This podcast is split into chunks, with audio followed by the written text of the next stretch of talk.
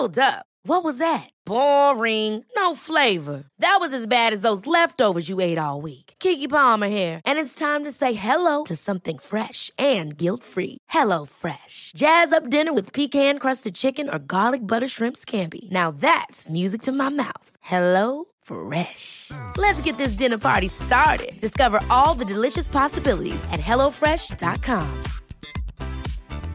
Quality sleep is essential. That's why the Sleep Number Smart Bed is designed for your ever evolving sleep needs. Need a bed that's firmer or softer on either side? Helps you sleep at a comfortable temperature? Sleep Number Smart Beds let you individualize your comfort so you sleep better together. JD Power ranks Sleep Number number 1 in customer satisfaction with mattresses purchased in-store. And now, save 50% on the Sleep Number limited edition Smart Bed for a limited time. For JD Power 2023 award information, visit jdpower.com/awards. Only at a Sleep Number store or sleepnumber.com.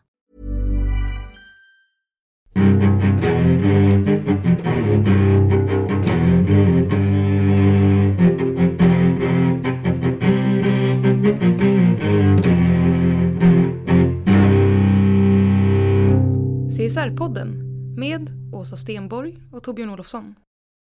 Välkommen till CSR-podden, där vi sysslar med att få en bredare och djupare bild av vad CSR är för något.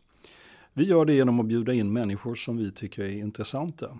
Det är experter, inspiratörer, debattörer och människor som på olika sätt arbetar med CSR-frågorna.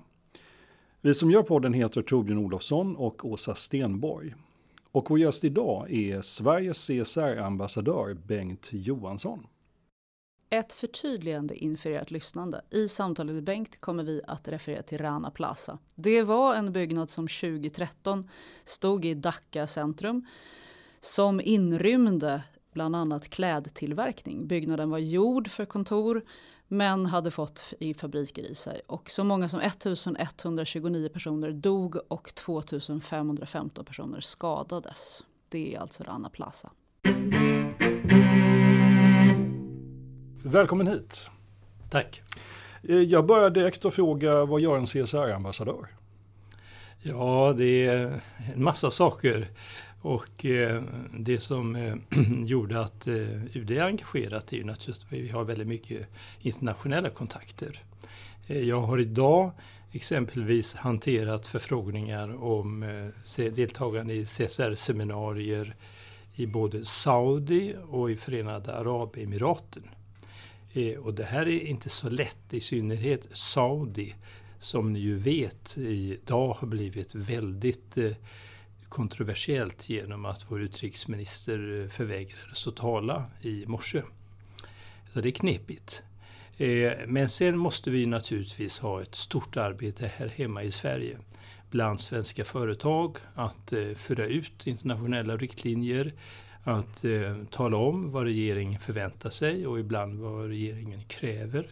Att lyssna på våra företag och lyssna också på alla andra intressenter, exempelvis frivilliga organisationer, fackliga organisationer, Mm. akademiska institutioner. Men vad, vad gör du i den processen du just nu beskriver? Ja, det, det jag gör är ju i första hand att prata. Att förklara och säga att det här är vår uppfattning. Eh, men jag måste ju för att kunna göra det eh, få in väldigt mycket synpunkter och jag diskuterar med mina kollegor och, och fundera, vad är nu vår slutsats?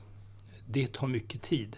Men det som syns, det är ju när jag pratar utåt. Ibland när vi kanske också skriver artiklar och så, men eh, som ni vet så i regeringskansliet så är det huvudsakligen ministrarna som skriver. Det står inte vilka som har varit med och gett bidrag och synpunkter. Så du är en osynlig kraft bakom mycket av det som kommer ut I artiklar så är vi en osynlig Ja, kraft. ja. Men det är klart, när vi pratar vid konferenser och möten och paneldebatter, då är vi ju i högsta grad synliga. Mm. Hur länge är man en CSR-ambassadör?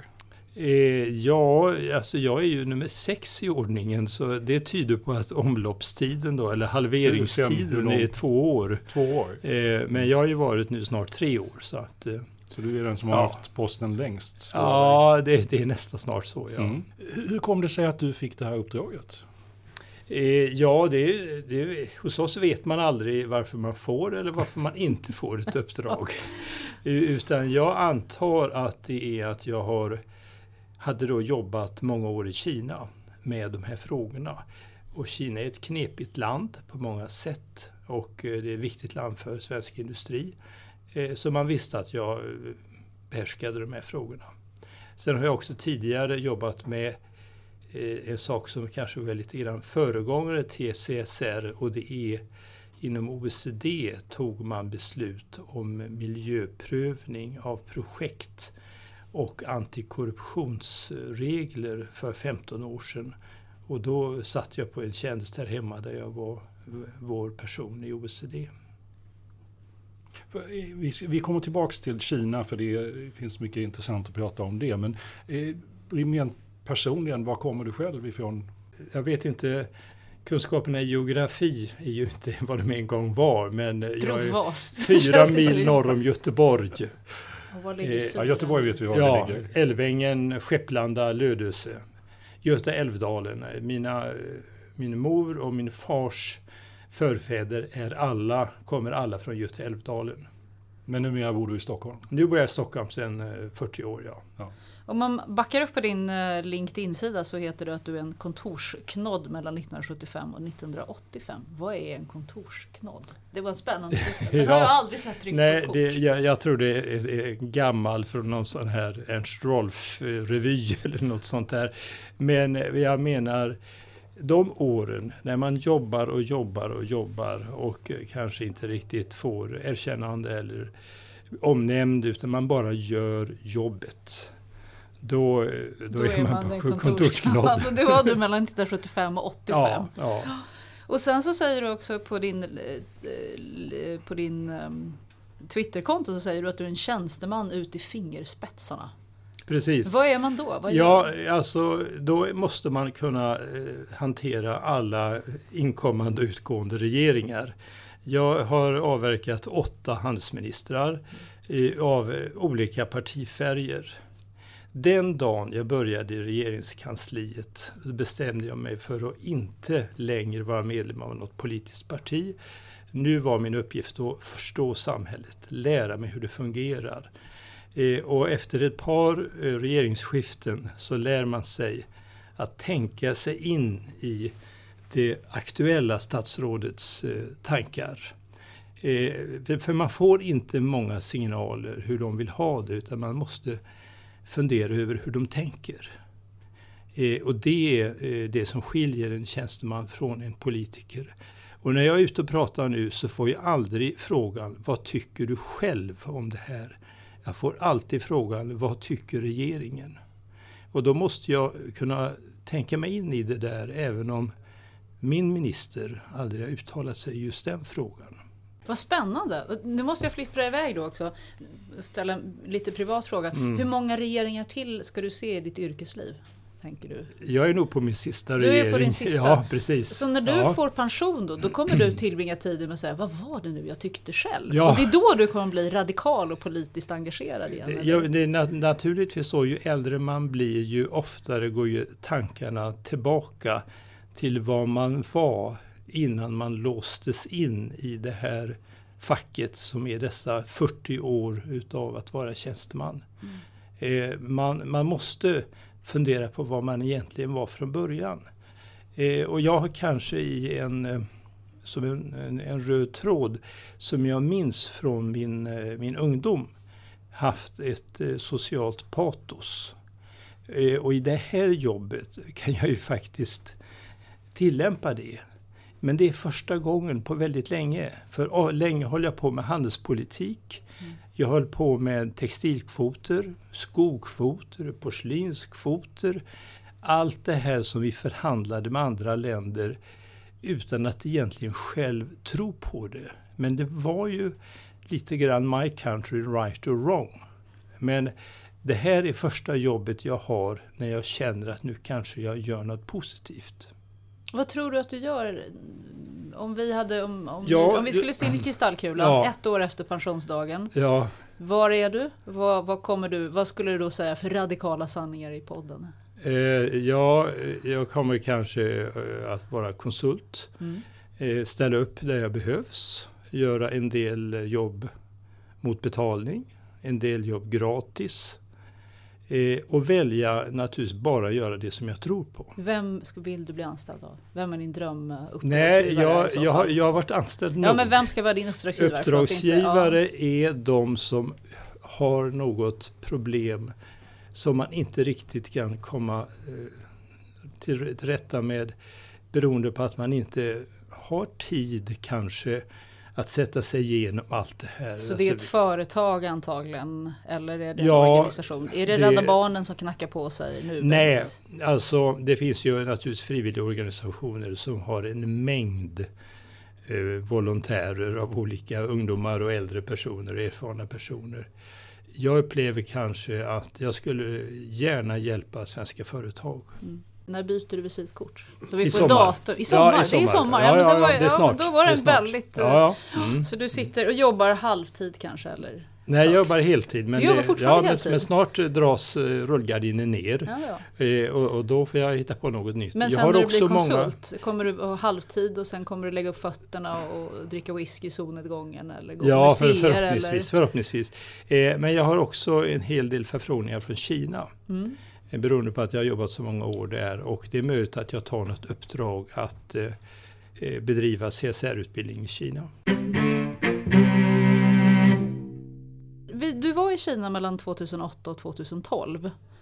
Eh, är det den, den perioden? Och då var du placerad i Shanghai? Ja, Och men, men jag, jag var i Kina hela 90-talet också. Okej. Och så, så att jag har nog varit 16 år har jag bott i Kina om Ja. man räknar in Hongkong och Taiwan. Det kan man ju alltid diskutera var gränserna går. Det känns ju som du har en väldigt personlig relation till Kina. Ehm, också. Det, är det, är mer, eh, det är mer än jobb. Är det en riktig tolkning? Ja, det, det är väl så att, eh, att eh, om man stannar länge i ett land så finns det en tendens som engelsmännen kallar att go native. Och då börjar man, ja är man i Kina kanske man börjar spela mahjong eller man, man liksom snöar in på kinesisk mat eller teer eller något sånt där. Eh, och och eh, de eh, som stannar där i decennier, de eh, blir naturligtvis eh, utvecklas åt det hållet. Men eh, i vårt system så måste man komma hem och bli ordentligt avlusad innan man åker ut nästa gång.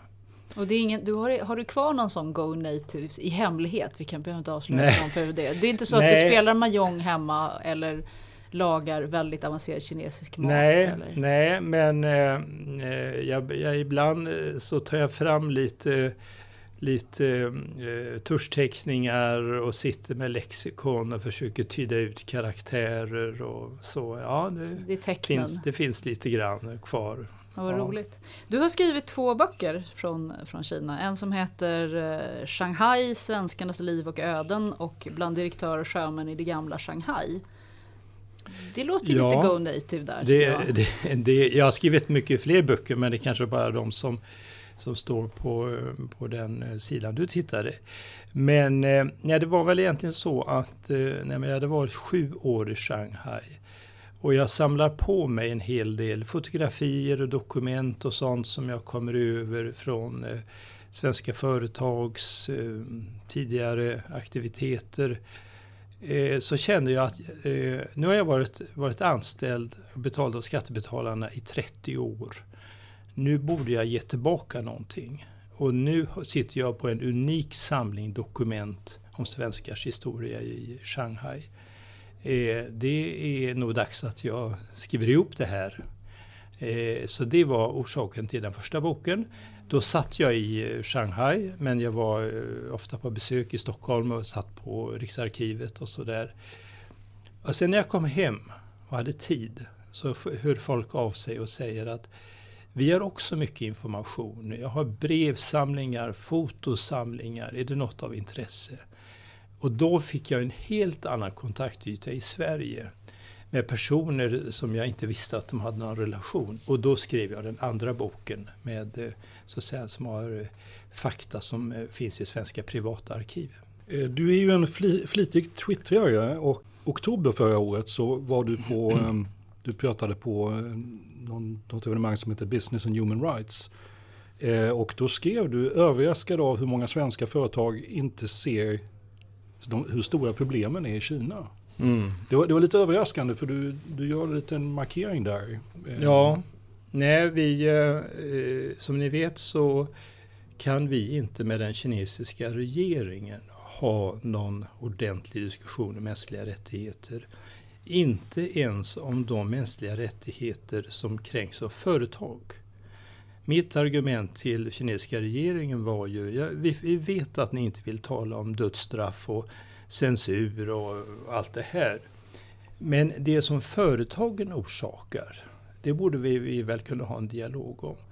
Och då var det kinesiska svaret, ja, ni eh, i Europa, ni har ju en annan definition av mänskliga rättigheter, så vi pratar inte om det heller med er.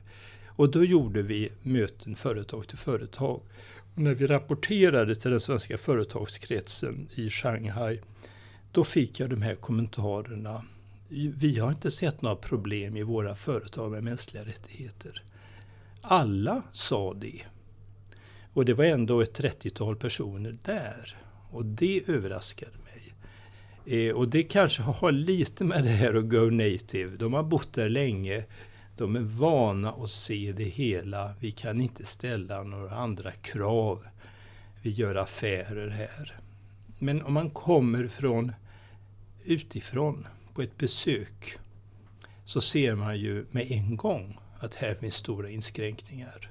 Vilka är de vanligaste inskränkningarna som du skulle lyfta? Ja, alltså den, den absolut vanligaste är att det inte finns fria fackföreningar. Mm.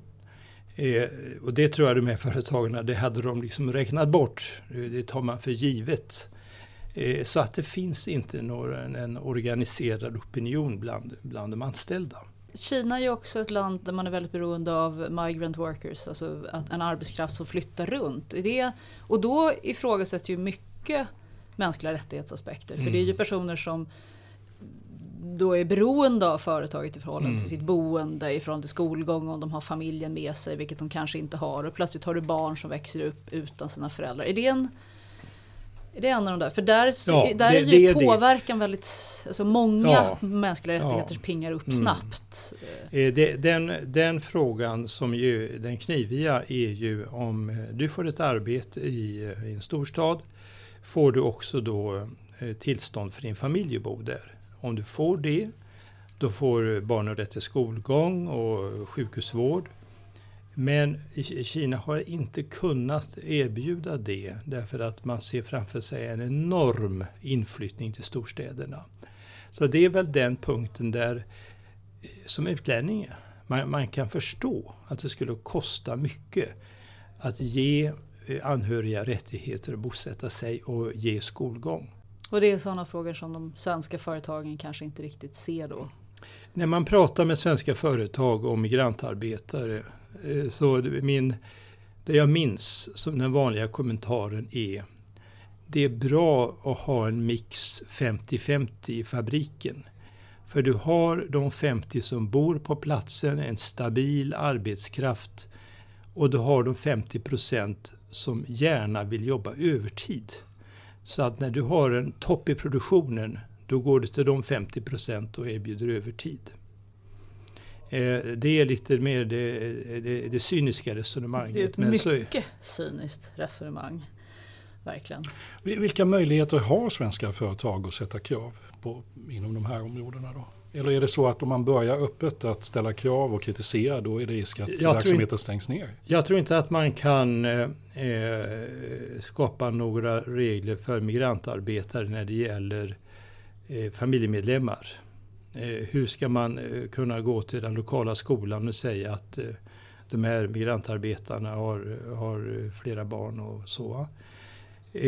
men vad man kan göra, vad jag, vad jag tror svenska företag kommer att göra, det är att skapa kanaler för de anställda att uttrycka sina vad de nu är, åsikter, frustrationer, även om det inte finns en fri fackförening. För där kan man gå runt problemet och säga att vi ordnar diskussionsmöten och vi tar emot åsikter och vi, vi tar det seriöst. Men man kan ju också ställa krav på långa ledighetsperioder. Borde man ju kunna göra för att säkra att personalen får ha möjlighet att åka hem. Det borde ja. vara ganska rimligt att göra tidigt. Eller? Ja, alltså man, man stänger ju ner produktionen två gånger per år. Ja. Det är vid kinesiska nyåret och den kinesiska nationaldagen. Eh, och, och, eh, det används ju självklart. Det är, det är, inte några större problem. Men vad jag tänkte på, eh, det är ju en annan sak som är viktig och det är att man tar ansvar för sin verksamhet. Att det inte är barnarbete, att man inte har farliga kemikalier i de komponenter som man köper. Eh, och det är inte lätt för ett, eh, ett mindre företag. Nu har vi många mindre företag där ute. Jag pratade med en, eh, en småländsk entreprenör som köpte galvaniserade produkter. Och jag frågade honom, har du någon kontroll över arbetsmiljön i dina fabriker? Ja, sa han, när jag är ute på fabriksbesök och ska prata med VDn, då föreslår jag alltid att vi står vid zinkbadet. Kan jag hålla ut en halvtimme utan att få ont i huvudet så är det okej. Okay. Mm. alltså man, man, har inte kanske de där fina mätapparaterna och eh, den kinesiska underleverantören eh, kan inte, kommer inte att prestera några sådana här undersökningar. Du måste undersöka själv dilemmat för mycket för, för, fabriker i Kina och för underleverantörer i Kina då, det är att det kommer väldigt många oför, oväntade besök. Så många gånger har ju har man ju sökt, precis som i biståndsvärlden där mm. biståndsgivare börjar samarbeta och så. Det är ju ingen idé att kanadensarna ställer samma krav som vi svenskar. Vi kan ändå slå oss ihop och så kan mm. Sverige och Kanada ställa liknande krav så har man ju på samma sätt försökt ja, göra ja. så att det där oförväntade besöket inte blir för en liten köpare. För där, ju, där finns det ju sanningen om att jag är en liten procentkaka av den stora fabrikens jätteomsättning. Ja, och sådana initiativ, precis. tror du, det, finns det hopp då? Ja, alltså låt mig säga att om du är en väldigt liten köpare då får du inte komma in på fabriken. Då knackar vi på glasdörren och de säger nej, vi har inte Precis. tid. Om du, om du köper plåt ifrån Baustil. Då talar de om kvalitet, kvantiteter som de gör kanske mellan klockan nio och fem över nio en mm. morgon. Det är inte mer. De tar inte emot dig. Men om du är en stor kund så får du komma in. Det är min erfarenhet. Och, det, och det andra, den andra frågan du reser det är ju vad händer om företagen, eh, kontrollören har olika krav. Och där har vi haft många exempel från tekoindustrin. Vi har en kedja som säger att enligt vårt system så ska brandsläckarna stå på golvet. Nästa dag kommer en kedja som säger enligt våra eh, system så ska de vara en meter upp på väggen. Ja, du kan ju inte flytta dem där upp och ner efter inspektionerna. Där måste naturligtvis eh, de olika leverantörerna enas om någon typ av gemensamma krav. Är det något sånt som du jobbar med som CSR-ambassadör? Att hjälpa svenska företag att ha enade krav? Vi, alltså, till exempel ja, vi, eh, vi, vi kanske inte på den detaljnivån men vi måste se till att de olika internationella reglerna liksom konvergerar. Mm. Jag har jobbat mycket med den här frågan om tekoimport från Bangladesh efter Rana Plaza-tragedin. Och då det gick inte att komma någonstans förrän importörerna själva gjorde en överenskommelse. Nu ska vi gå igenom våra leverantörer. Vi är uppe i 100 inköpare. De har 1500 leverantörer i Bangladesh som kommer att inspekteras med ett formulär. Och sen är de godkända och sen kan de med det i ryggen börja sälja kanske till andra svenska importörer. Och det gjorde man ju väldigt rappt efter. Den organisationen ja. som organiserade inköpare. Ja, ett just år för, ja, det, det, tog, det gick ju fort ja, alltså innan man tog tag i det. Så det, den principen det, Men, men de här 1500 fabrikerna är ännu inte alla inspekterade. Definitivt, det tar just lite att köparna insåg att det här måste vi samverka kring. Och det här var ju en ny, eller en, en nygammal CSR-fråga eller leverantörskrav att titta på lämpligheten Precis, av lokaler. Det, det, det, vad det visade sig ju eh, i fallet Bangladesh det är att det är som man säger en låg barriär att starta tillverkning. Du behöver någon typ av tak över huvudet och en symaskin. Sen kan du börja uh, göra kläder. Eh, så att när en svensk företagare säger att eh, jag vill köpa t-shirts och du får en offert på, på kanske två dollar och sen eh, går du till nästa och så säger han jag kan göra det för en och en halv dollar. Vad bra, jag kanske ska gå vidare. Jag träffar en person som gör det för en dollar. Men hur ser den fabriken ut? Och i, finns det då inte ett eh, nationellt system som talar om miniminivåer så får du vad som kallas race to the bottom. Och det är liksom faran och det är där ett CSR-system måste liksom kicka in för att säga nu sätter vi själva en minimigräns. Det får inte bli sämre. Om vi återvänder till Sverige och till eh, regeringen. Eh, var, var vad ligger i CSR-ansvaret idag hos regeringen? Ja, det är ju eh, nu lite nyordning efter det senaste regeringsskiftet i oktober. Så att eh, nu ligger ansvaret hos näringsministern. Närings och innovationsminister Mikael Damberg är ansvarig. Det är en del utav hans näringspolitik. Eh, sen sitter vi som arbetar med det här fortfarande kvar på Utrikesdepartementet. Och vi, men vi går då till Mikael Damberg när vi har ett, ett ärende att föredra. Eh, sen finns det stort intresse från flera andra ministrar. Naturligtvis utrikesministern har ett ansvar för mänskliga rättigheter generellt. Miljöministern har ju miljöfrågorna, arbetsmarknadsministern, arbets, arbetsrätten och så vidare och så vidare. Så vi har ett väldigt eh, brett intresse och, från olika, eh, olika departement vi skulle, I ett, en annan situation skulle vi förmodligen ligga under statsrådsberedningen. I andra länder, typ Storbritannien, så har man Cabinet Office där frågor, om det berör mer än 6-7 eh, departement, så ligger frågorna där. Mm. Men eh, det är inte vår tradition. Varför tror du inte att det kan vara så i Sverige? Jag har arbetat en gång i statsrådsberedningen och, och det finns en gammal tradition att om två departement inte är överens då går de till statsrådsberedningen och säger snälla ni döm av. Och då är svaret gå tillbaka och förhandla igen och kom tillbaka hit när ni är överens. Det är vår tradition i Sverige. Och det, det har många poänger men eh, det kan ju ibland ta tid att komma överens. Mm. Nu håller ju den nya regeringen på att eh, sätta sin agenda och sina arbetssätt. Och, eh, hur, hur, ser det ut ifrån ditt perspektiv? Vad ser det ut som att man kommer att göra inom det här området under mandatperioden? Ja, eh, man markerade ju rätt tidigt i att man vill ställa större krav på företag. Redan i regeringsförklaringen sa Stefan Löfven att om inte företagen ordnar en, eh, en bättre genderbalans i styrelserna så kommer vi 2016 att lagstifta om det här. Eh, och som ni kanske hört så den tyska regeringen tog ju nu alldeles före internationella kvinnodagen ett, ett eh, beslut via då förbundsdagen att införa kvotering. Men det, det, här gäller många andra frågor också om det är så att företagen inte själva snabbt eh, levererar eh, resultat så kommer det att komma lagstiftning. Det vi har aktuellt eh, just nu är en omfattande fråga om hållbarhetsrapportering. Det är då inte svenskt förslag utan ett EU-beslut. Det pågår just nu en remissbehandling om det här och regeringen lägger en proposition i höst. Enligt den propositionen så, om den är enligt förslaget, så kommer man att öka antalet företag som ska hållbarhetsrapportera i förhållande till det här EU-direktivet.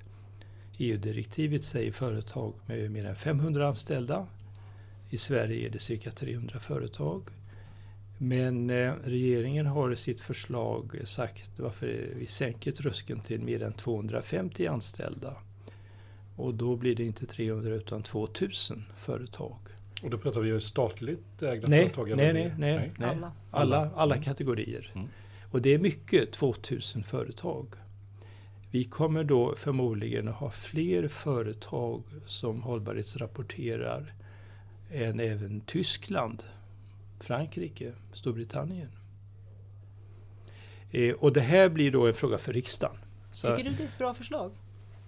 Ja, jag tycker det är utmärkt. Alltså det, det här med 250 jag har ju tittat i en del branscher vad det är. Vad är det för företag som ligger mellan 250 och 500? Och jag tittade då bland annat på tekoimportörerna.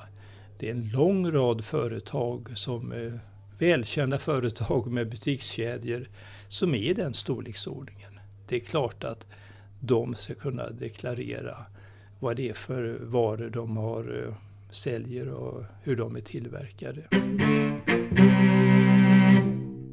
Om du skulle, när du går i pension, så kan du se tillbaka och säga vad, vad, skulle du vilja att de skulle göra under det kommande året? Vad skulle, vilja vara, vad skulle du vilja se komma?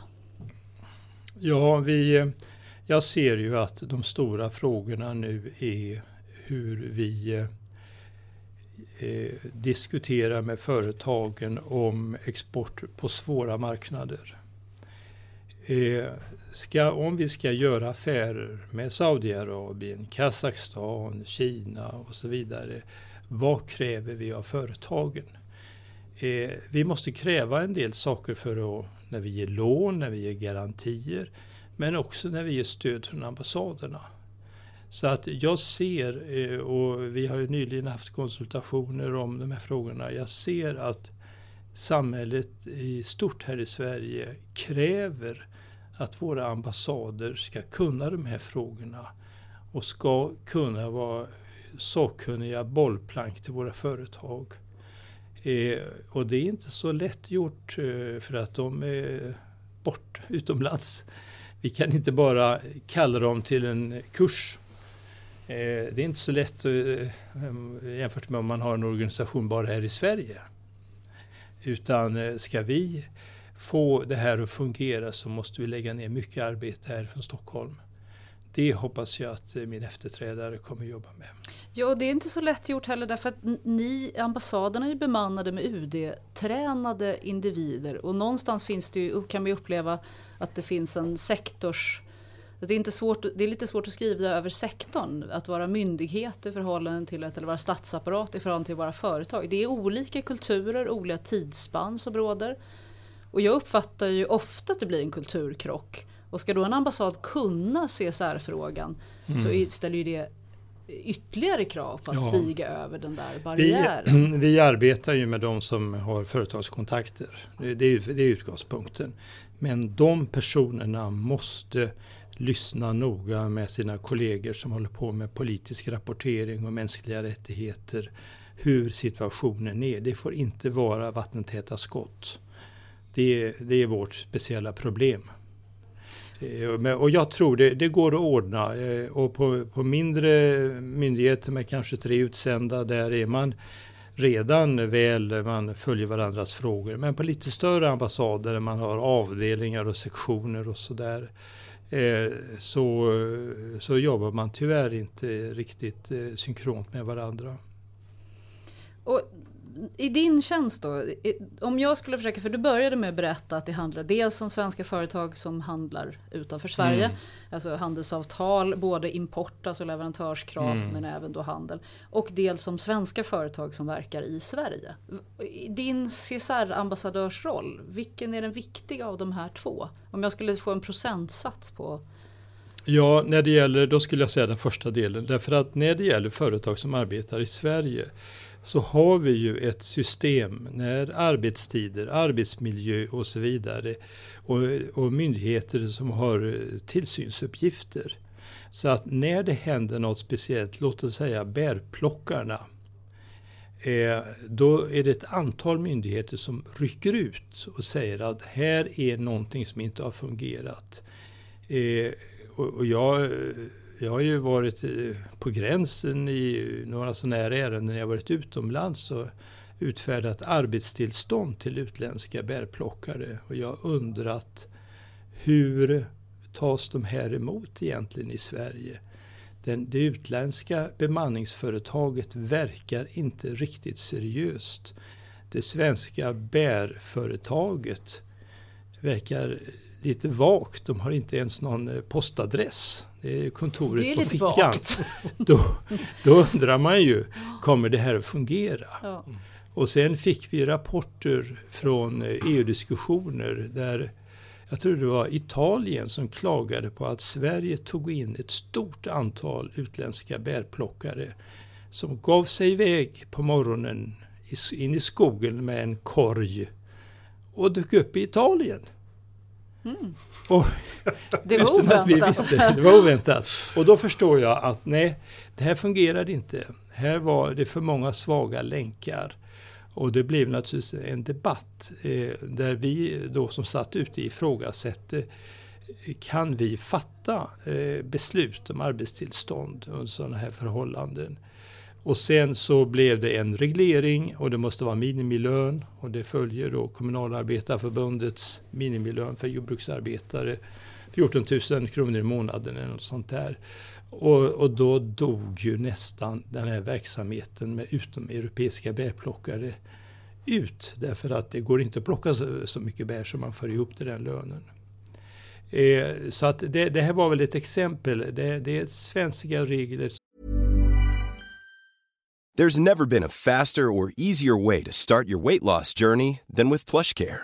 PlushCare accepts most insurance plans and gives you online access to board-certified physicians who can prescribe FDA-approved weight loss medications like Wigovi and Zepbound for those who qualify. Take charge of your health and speak with a board-certified physician about a weight loss plan that's right for you. Get started today at plushcare.com slash weight loss. That's plushcare.com slash weight loss. plushcare.com slash weight loss.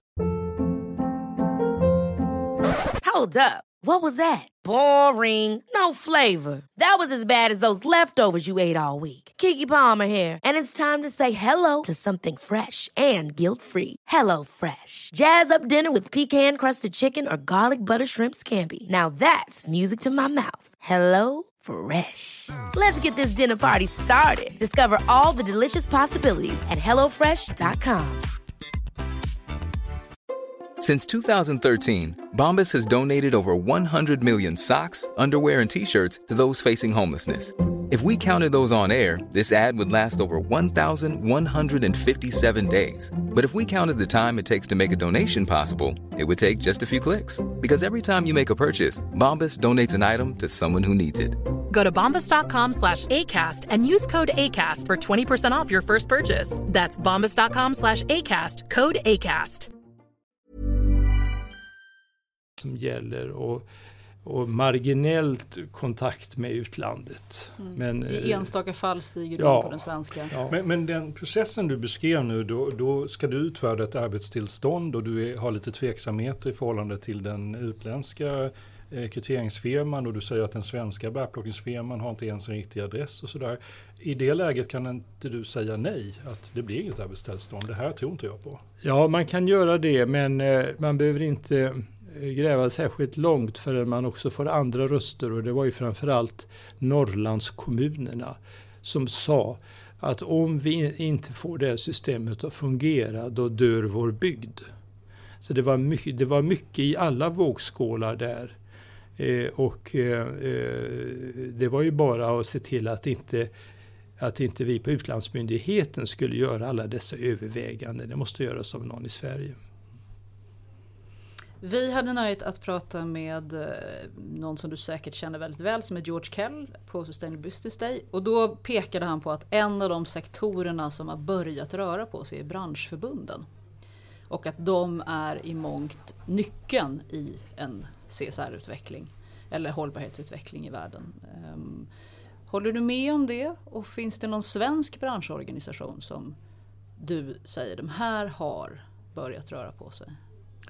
Jag tror eh, man måste vara ärlig och inse att branschorganisationer är demokratiska organisationer som fattar sina beslut med någon typ av handuppräckning eller omröstning.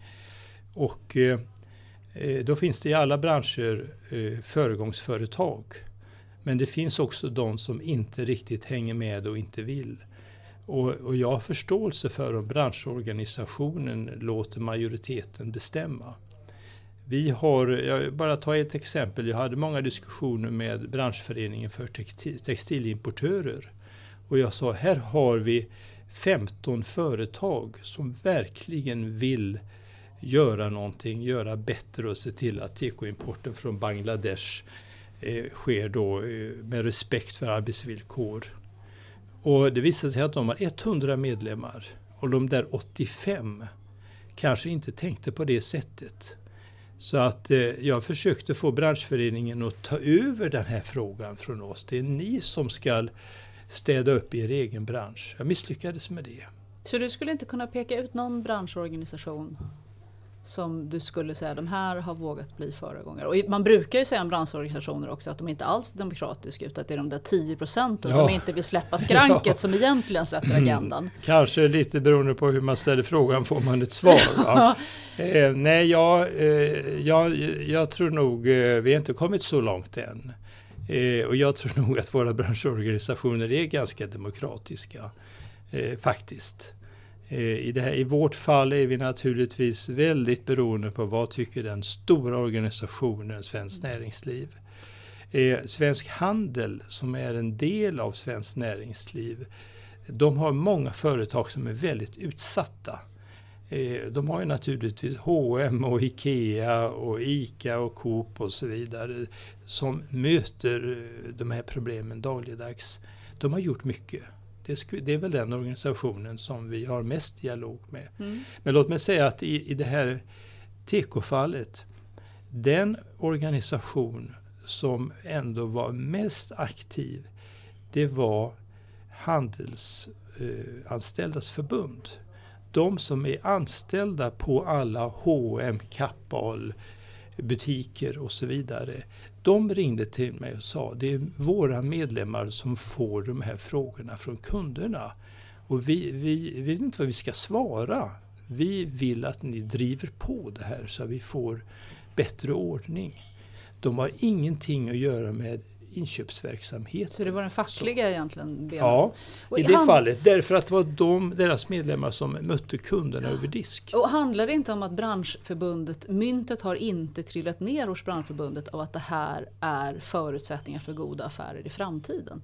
Alltså ett hus som rasar i Bangladesh ger ju enorma mm. kostnader och enorma produktionsrisker för dem som har då sina kläder därifrån. Det är personlig tragedi och det är affärskatastrof för mm, många. Mm, mm. Och kan man integrera med de här frågorna som en del av kvalitetsaspekten och förutsättningarna att se att råvarutillgången i framtiden kommer vara begränsad på grund av att vi behandlat miljön och därför måste vi idag börja proaktivt behandla råvaran på ett annat sätt. Mm. Man ser ju inte det här som en, en affärsfråga. Nej.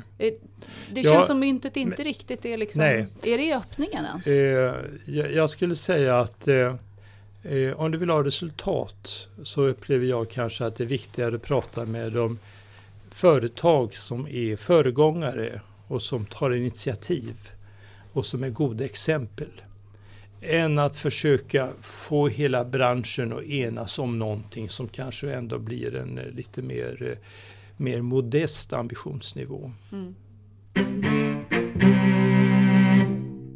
CSR-begreppet, vi gillar att fördjupa oss i CSR-begreppet. Mm. Vad, hur definierar ni CSR-begreppet?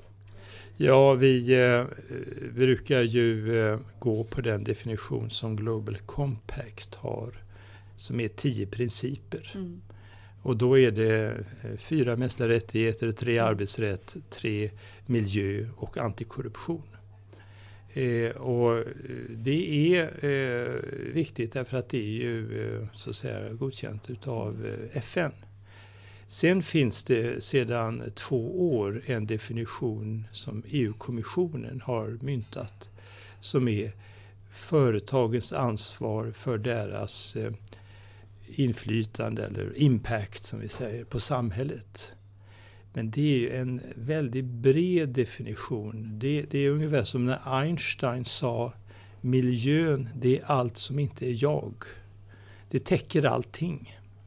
Så Global Compacts är mycket mer specifikt? Ja, den talar ju om vad det handlar om. Mm.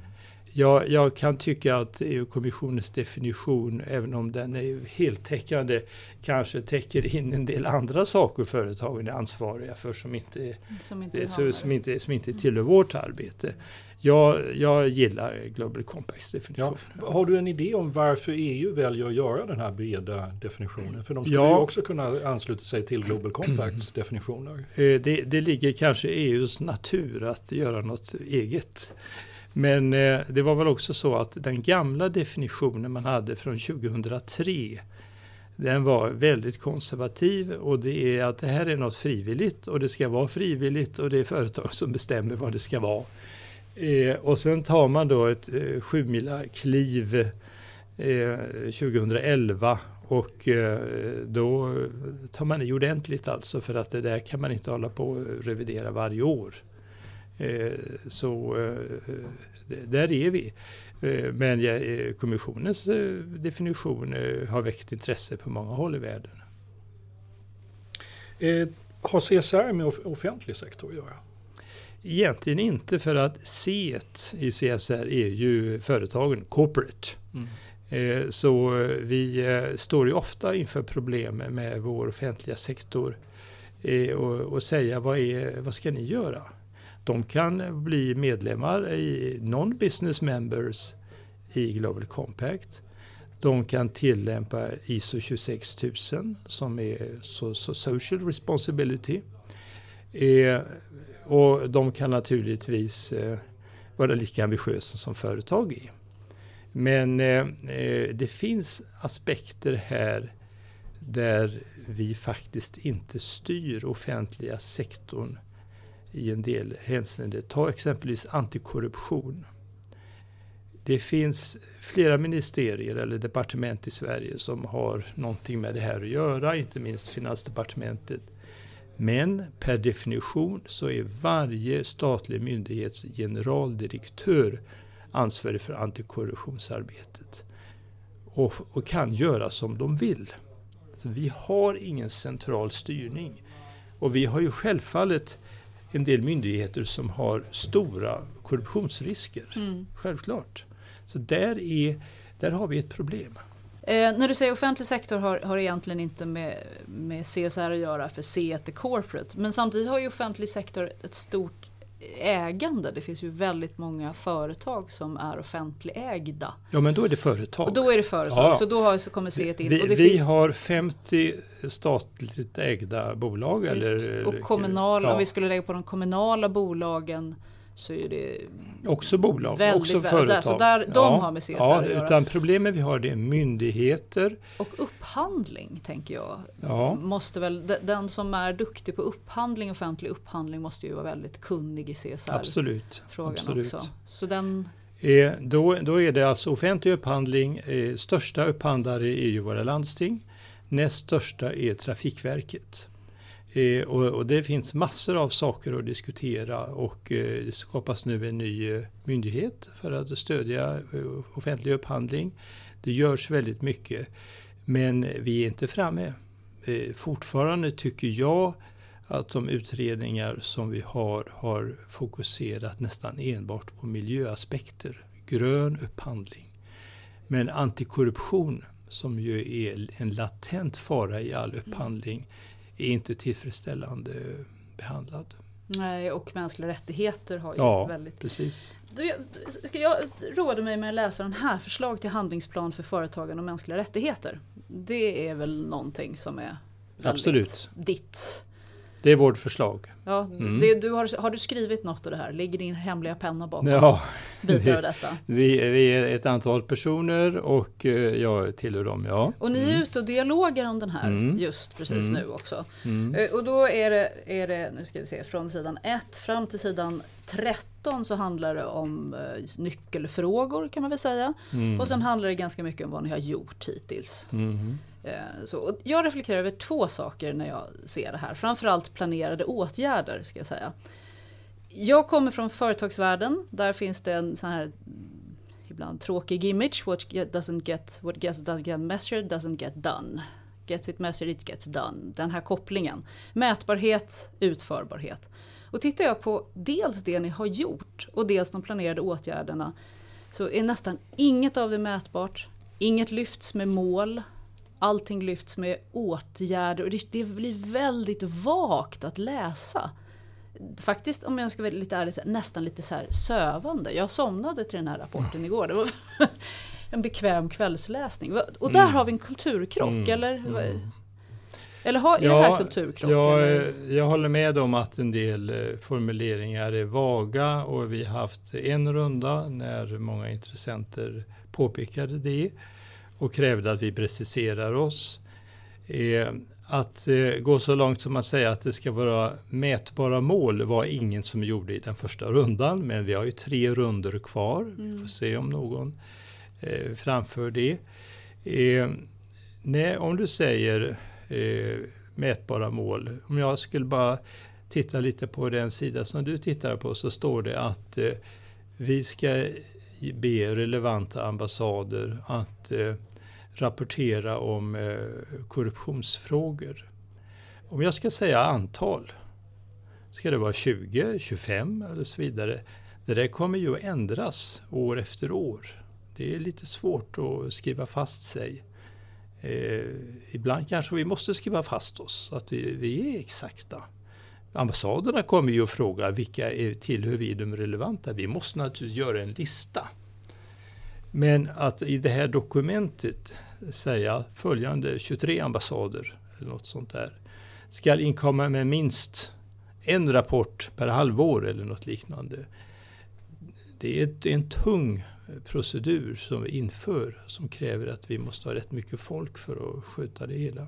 Men samtidigt ställer man ju krav på företag där att de ska upp och rapportera och när vi talar om rapportering för företag så har vi GRI som är ett, mm. ett matrisutförande för mätetal ner på sakfrågor i detalj. Så vi ställer ju sådana krav på företag. Mm. Och, och, vi vet ju att problematiken kring mätbarheten har ju alla verksamheter i sig. Men det går ju alltid att mäta någonting. Mm. Du kan mäta antal utbildade personer, utbildningstimmar, gånger vi diskuterar frågan. Så det är ju inte, det, vad jag är ute efter, är det här en kulturskillnad kanske? Och, och är det, det är svårt att föra debatt om det här därför att det också blir, ni är lite vaga i, i vad ni gör i, det. Om vi, om vi talar om eh, statens egen roll. Och det är naturligtvis så att vi måste eh, klara av när staten gör affärer. Och det är frågan om statliga bolag. Det är fråga om eh, vad vi tidigare kallade affärsdrivande verk i den mån alltså det fortfarande är verk och inte bolag. Det är frågan om vår, när staten lånar ut pengar, när staten garanterar pengar och det är frågan om offentlig upphandling. I de frågorna, då måste vi vara precis lika klara som när vi talar till privata sektorns företag. När det gäller vårt arbete, hur vi liksom styr om handelspolitiken, ut, ut, utrikespolitiken och så vidare. Eh, då gör vi ju det i sådana termer som vi är vana vid.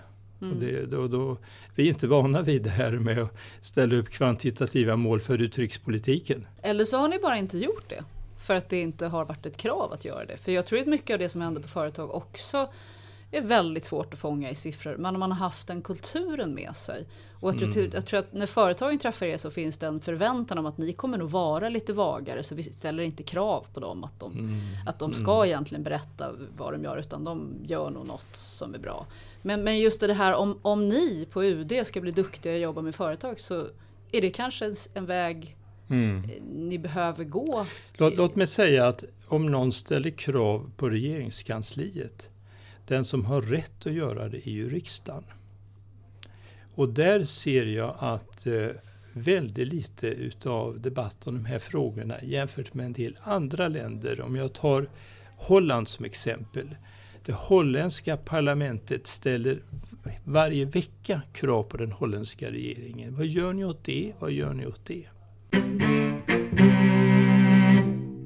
Jag ska lyfta en sak till ja. som, jag, som slog mig när jag läste det här. Då. Det är att ni har inga spetsfrågor i åtgärden. Jag hittar en, eh, många av de sakerna som ni ska göra ligger på mänskliga rättighetsnivå. Då vet både du och jag att när vi är på mänskliga rättighetsnivå så kan det handla om allt ifrån rätten till att skaffa barn till att få en bostad. Nej, nej. Till. Det här gäller företag och mänskliga rättigheter. Det dokumentet du har läst. Ja. Det är bara företagens påverkan. Och det har ingenting med dödsstraff och Nej, nej, det är jag ab- med på, aborter eller något sånt där. Påverkar aldrig ett företag personers rätt att skaffa barn? Det har Har för, har för, då ska vi ställa frågan så här. Ja, men det- en du menar en aktuell fråga. Ja. Jag ska fånga ingen aktuell fråga.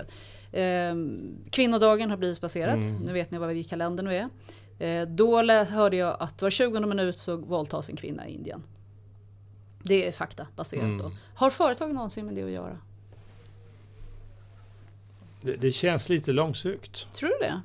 Jag skulle säga att de företag som etablerar sig i Indien. Idag vet jag att det finns exempel på företag som har eh, bussar för sina kvinnligt anställda för att ta sig hem säkert på nätterna till exempel.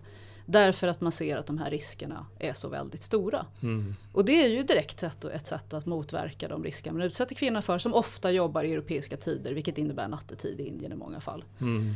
Och, och jag har nog en uppfattning att de mänskliga rättigheter som ett företag kan komma i beröring med är ju enorma. Absolut, jag, jag vill inte minska det men jag menar den här tragiska olyckan i en buss i Indien var ju inte en företagsbuss. Va? Så att det, det, är en. Nej, det liten del utav, utav den stora verkligheten.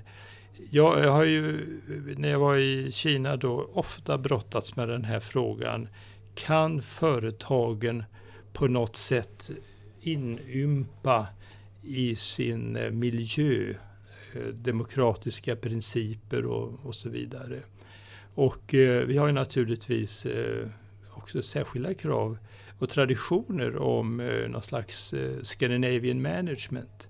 Platta organisationer, alla ska kunna prata med chefen, alla ska kunna göra sin röst hörd. Men eh, eh min erfarenhet är att eh, när man är utomlands så det är inte alltid att man kan göra affärer med eh, Swedish Management. Så eh, det här, är, det här är knepigt. Men jag håller med dig om det du sa inledningsvis att ett företag måste inventera alla effekter dess handlande har på frågan om mänskliga rättigheter. Och, och då är jag ute efter att säga, jag tror att ett företag har risker eller möjligheter som är oerhört breda i förhållande till mänskliga rättighetsperspektivet. Att det finns väldigt många konventioner som kan Mm. vara väldigt relevanta och att det går nästan Ja. inte att säga att det där gör Ja. aldrig ett företag. För Men- vi vet, vi, vet, vi Ja. har exempel på oljeföretag som har utbildat jurister och etablerade Venezuelas Mm. ju- juridiska system, vilket är väldigt proaktivt och väldigt positivt. Mm. För de sa vi måste ha rättssäkerhet. Så vi tänker investera i att domarna är välutbildade. Men det, det finns frågor där vi har haft ett intensivt arbete och eh, den här, den här, det här förslaget som lanserades den 16 februari det följdes den 24 februari av lanseringen i London av ett rapporteringssystem för mänskliga rättigheter som föreslås gälla för alla företag. Problemet med mänskliga rättigheter har varit att alla älskar mänskliga rättigheter. Vi frågar ett företag, eh, har ni eh, kränkt mänskliga rättigheter? Och alla säger nej utan att veta exakt vad det gäller. Och då säger det frivilligorganisationerna, bevisa det. Och då säger företagen, hur ska vi bevisa det? Vi behöver ett rapporteringssystem. Det lanserades den 24 februari. Det heter RAFI och nu kommer det att lanseras i Sverige och alla andra länder. Och, och då har vi ett system som, där vi säger till företagen, de här frågorna ska ni gå igenom. Går man igenom det här frågebatteriet och svarar på det, då har man faktiskt täckt de här frågorna. Och skulle då eh, kvinnors våld- kvinnovåldtäkter i Indien bli ett ja-svar i- enligt det systemet? Ja, man kan väl säga att eh, eh, det här systemet är det är 30 frågor man ska svara, alltså inte ja och nej utan mm. mer uttömmande.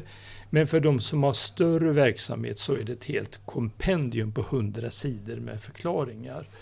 Och eh, det där med transporter från till och från arbetsplatser, det känner vi ju igen från andra länder, Absolut. Bangladesh och så Absolut. vidare. Så det, det är ingen eh, ovanlig eh, fråga. Så då skulle den ha Ja, kommit med i jag tycker det. Ja. För jag måste säga att de här systemen, även om det nu har funnits ett gemensamt, alltså det här är ju någon fråga som har mognat. Sådana här frågebatterier har ju funnits. Human Rights Center i Danmark har haft de här Mm. länge. Riskbilderna i länder har man Mm. fått assistans med i många år också. Så det är en väldigt långsam sakta men säker utveckling. Men den enda, sak, den enda spetsfrågan utifrån den potentiellt breda portföljen är barnkonventionerna som kommer upp här. Det, det syns inte om ni har någon fråga ni lyfter lite extra i det här arbetet. Och, och, då är vi tillbaka, det har varit kvinnodagen, Mm. Tyskland har gått ut och sagt Mm. vi har ska-kvotering. Vore inte just män och kvinnor en sån fråga där Sverige skulle kunna bidra till världen? Eller finns det en sån konkurrens bland frågor? Varför lyfter ni inte, varför profilerar ni inte? Eh, låt oss säga att vi måste täcka alla frågorna så att det, det blir väldigt många. Vi kan, inte, vi kan inte hoppa någon fråga här. Vi måste svara på alla frågor. Det vi nu vid det här första konsultationsmötet vi hade förra veckan la särskild vikt vid och där jag, jag tror vi är lite unika. Det är att vi hade redovisat en utredning. Kan utländska offer för företags MR-kränkningar få upprättelse, gottgörelse genom svensk domstol? Det är en fråga vi måste svara på. Om det inte går att få kompensation via svensk domstol, hur ska man då få sin rätt? Eh, vi har ju fall som har legat som Bhopal i Indien i 20 år utan att offren har fått någon kompensation. Det har slussats mellan olika domstolar i USA. Här gick vi till botten nu för att utreda det hela. Är det svenska rättssystemet så konstruerat att det går för den som har, vill föra sin talan mot svenskt företag att göra det i svensk domstol? Och det är viktigt att vi gör det för att internationella undersökningar om det här har aldrig berört Sverige. Det har varit situationen i Tyskland, Frankrike, Storbritannien, USA ungefär, kanske Japan. Men eh, ska eh, vi med gott samvete kunna säga att vi har tittat på det här, då får vi göra en egen utredning. Och då är det alltså svenska företag som i någon form har kompromissat Ja. mänskliga rättigheter i ett annan land så att en annan lands medborgare skulle ställa svenska företag Ja. till rätta. Precis. Och det har väl, den diskussionen har ju också just varit i andra länder eh, tidigare. Men det är, den, det är den spetsfrågan som, inte, som ni har i den här konsultationen. Ja, det, det är den, det jag tror kanske att eh, deltagarna noterade att vi hade lagt ner väldigt stor energi. Vi har också fått rekommendationer från Swedwatch i ett par rapporter att vi måste granska den frågan. Mm. Vi kan inte, och det här är inget som man gör på en kafferast. Det här kräver en noggrann undersökning och genomgång utav alla våra juridiska principer. Eh, Så eh, proportionellt kanske vi har ägnat den frågan li- lite extra utrymme. Men, eh, men som jag sa, vi måste ta i alla dessa frågor. Och det är en fråga som kom upp, eh, ni, ni pratar om eh, de- barnrättsprinciperna. Det är ju alltså så att Global Compact och Unicef har enats om, om eh, business and children's rights. Varför tar ni inte upp andra sårbara grupper? Ursprungsbefolkning och arbetslösa och så vidare. Och eh, det blev en debatt då för att jag sa det att eh, barnen har en speciell roll i de här diskussionerna för de kan inte föra sin egen talan. Alla andra har möjlighet att föra sin talan. Därför vill vi framförallt lyfta fram barnen. En del höll med oss, andra tyckte att ni får inte glömma eh, dem och dem och dem och dem och sådär.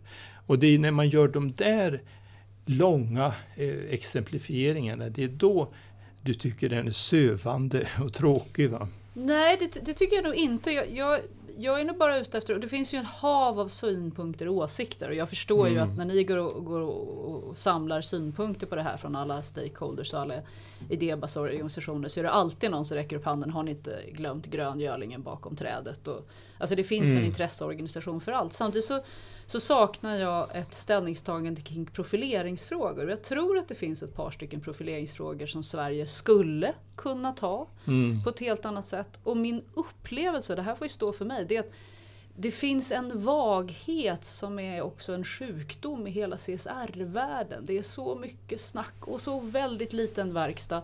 Och sen med jämna mellanrum så läser vi rapporter om att tillståndet är inte bra. Mm. Och, och det, då finns det en motpol mellan vi måste göra allt vi kan. Vi mm. måste kanske lägga ner alla andra mänskliga rättighetsfrågor och säga vi ska bara prata klimat. Vi pratar ingenting annat för det är jordens överlevnad. Allt vi gör utgår från mm. klimat mm. i sex år. Sen tänker vi byta. Och jag tror nästan att de idébaserade organisationerna skulle vara överens om det. För det är ett, och det är ett ställningstagande. Och jag saknar de där handlingskraftiga mm. ställningstagande ledarskap som jag tyckte mm. tyskarna visade. Där man också går ut och säger det här gör vi, nu står vi för det. Ja, jag tror den frågan är någonting som du måste ta upp med våra ministrar. Ja, det ska jag göra. Jag ska bjuda in de här ministrarna. Och då, låt mig säga för det första att eh, Margot Wallström, vår utrikesminister, har sagt till oss när vi föredrog för henne, hon vill att vi ska ha den bästa handlingsplanen företag och mänskliga rättigheter i världen. Vi kommer att bli nummer fem. Vi har ju bara sett fyra, men det kommer naturligtvis andra länder också.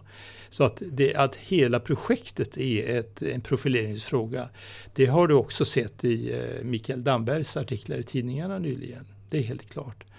Eh, men sen vilka utav frågorna som vi vill lyfta fram, jag måste säga att det, det jag känner ett ansvar för, det är att alla de här sakerna där företag ute i världen påverkar mänskliga rättigheter måste vi ha täckt in.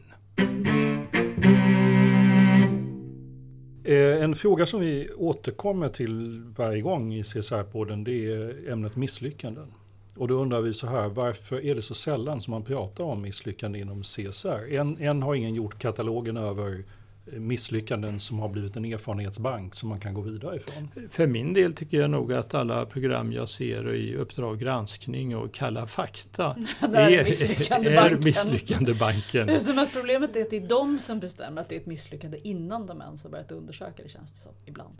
Ja, men de, de brukar ju faktiskt eh, låta företagen komma till tals och man har uppföljningar, hur gick det sen och så vidare. Så du tycker att det täcks in eh, på mediebevakningen igen? Ja, alltså om det är så att eh, ni träffar CSR-chefer, hållbarhetschefer och ni frågar dem vad är det som driver er egentligen? Så kanske de, några av dem säger att misslyckas jag då drabbas hela företaget. Det är faktiskt eh, så stor medial uppmärksamhet på de här frågorna att de flesta hållbarhetschefer i Sverige rapporterar till kommunikationschefen. Det är annorlunda i andra länder. Jag var i Zambia, frågade svenska företags hållbarhetschefer, vem rapporterar ni till? Personalchefen. Varför då? Ja, för oss är det ju viktigaste att vi har en, eh, en stab, en medarbetarstab som är friska och har friska familjer och kan arbeta. Så mycket av vårt arbete det gäller just utbildning och hälsovård och friskt vatten och allt sånt där. Men det är en aspekt jag inte hade tänkt på. Jag sa det är lite märkligt, eh, i Sverige så rapporterar man till kommunikationschefen. Ja, sa de, men vi, vi har ju inte den typen av journalistik i det här landet så att det är ju inte så aktuellt. Samtidigt bland CSR-rävar så anses ju kommunikations, den kopplingen vara en svag koppling. Ja, det handlar ofta om ja. att man vill berätta den trevliga historien ja. och lyfta lite mysiga exempel istället för att det handlar om kvalitet. Jag skulle mm. se hållbarhetsvärderingen som ligger mot en ekonomiavdelning. Absolut, jag den håller med dig. Men det var bara för att bemöta frågan varför talar ni aldrig om misslyckanden? Media jagar företagsmisslyckanden. Mm. Jag tror vi menar, eh, vad vi är ute efter är egentligen mer aspekten att utgå från misslyckanden och se vilka erfarenheter kan vi dra, dra av det. Därför att när vi kommer till konferenser så handlar det väldigt mycket om att företag på löpande band ska berätta hur duktiga man har varit i sitt arbete, mm. hur lyckosamt det har varit. Och tänk dig en konferens där alla berättar om så här gick det åt skogen för oss och de här slutsatserna drog av. Vilken oerhört mycket mer kraft det skulle vara i den mm. Eh, erfarenhetsbanken. Och det är därför som vi brukar landa i de här misslyckande frågorna. Ja. Ja, jag håller med om att många eh, schablonmässigt eh, framhåller framgångarna och det är få som orkar göra presentationen att det var kämpigt men så här har vi löst det. Det, det kräver ganska mycket. Men den stora frågan tycker jag ändå är, är det så att misslyckanden glöms bort? Nej, tack vare mediebevakningen så går det ingen säker i det här landet. Mm. Vi tänkte att du skulle finansiera vår konferens då. Det, var, det, var, det, är det som är pitchen. Nu innan du slutar, kan du ta initiativet till en misslyckande konferens? Nej, det var det faktiskt inte alls. Det. Jag skämtar. När du ska bli inspirerad i, i ditt CSR-verk, eh, vart vänder du dig då? Ja, det... Eh, jag tycker nog eh, man måste ha en internationell utblick. Man måste titta på eh, vad andra länder, andra företag gör. Vem är det du tittar på då? Ännu bättre, ge oss handgripliga exempel så att våra poddlyssnare kan gå in och googla på en gång. Mm. Ja, eh, jag, jag, tittar på de företag som toppar rankinglistorna. Ta det brittiska Unilever som har ju har Michael Treschow som styrelseordförande och därför så har vi en hel del presentationer i Sverige. Tycker de har gjort eh, saker som eh, överträffar eh, vad de flesta av våra företag gör. Men jag tycker nog också att eh, i det här långa arbetet med tekoimporten har jag ju haft tillfälle att att prata med exempelvis Hennes och Maurits ofta. Vi har suttit ner, vi har gått igenom de här problemen. Och efter svenska förhållanden så måste jag säga jag är imponerad av att de har grävt, vält på all, alla stenar och verkligen alltså tagit till sig. Och eh, det är klart, de har haft sina duster med eh, massmedia. De har, eh, och det har inte minst att göra med det här reportaget om eh, deras ägares hus i London Eh, efter det så bestämde de sig för att inte ta några intervjuer under lång tid. Eh, men, och, och, det tyckte jag var en olycklig sammanblandning av två olika problem. Eh, men det finns inspiration i Sverige också bland företag. Någon du vill lyfta i Sverige av andra? H&M, Unilevel? Nej, om jag ska lyfta en person då vill jag lyfta Eh, Eh, CSR-rapportören i Europaparlamentet Richard Howitt. En engelsk Labour-politiker som i alla år har hållit ihop inte bara Europaparlamentet utan hela EUs arbete. Genom att, eh, för det första framträder han på varenda konferens som finns och han säger alltid väldigt bra saker, genomtänkta saker. Varje gång jag lyssnar på honom så vidgas min, min horisont med några grader till. Vad kul. Richard ja. Howard. Tack. Och där tror jag vi måste sätta punkt. Tack för ett jätteintressant samtal. Tack för att du kom hit. Tack själva. Tack.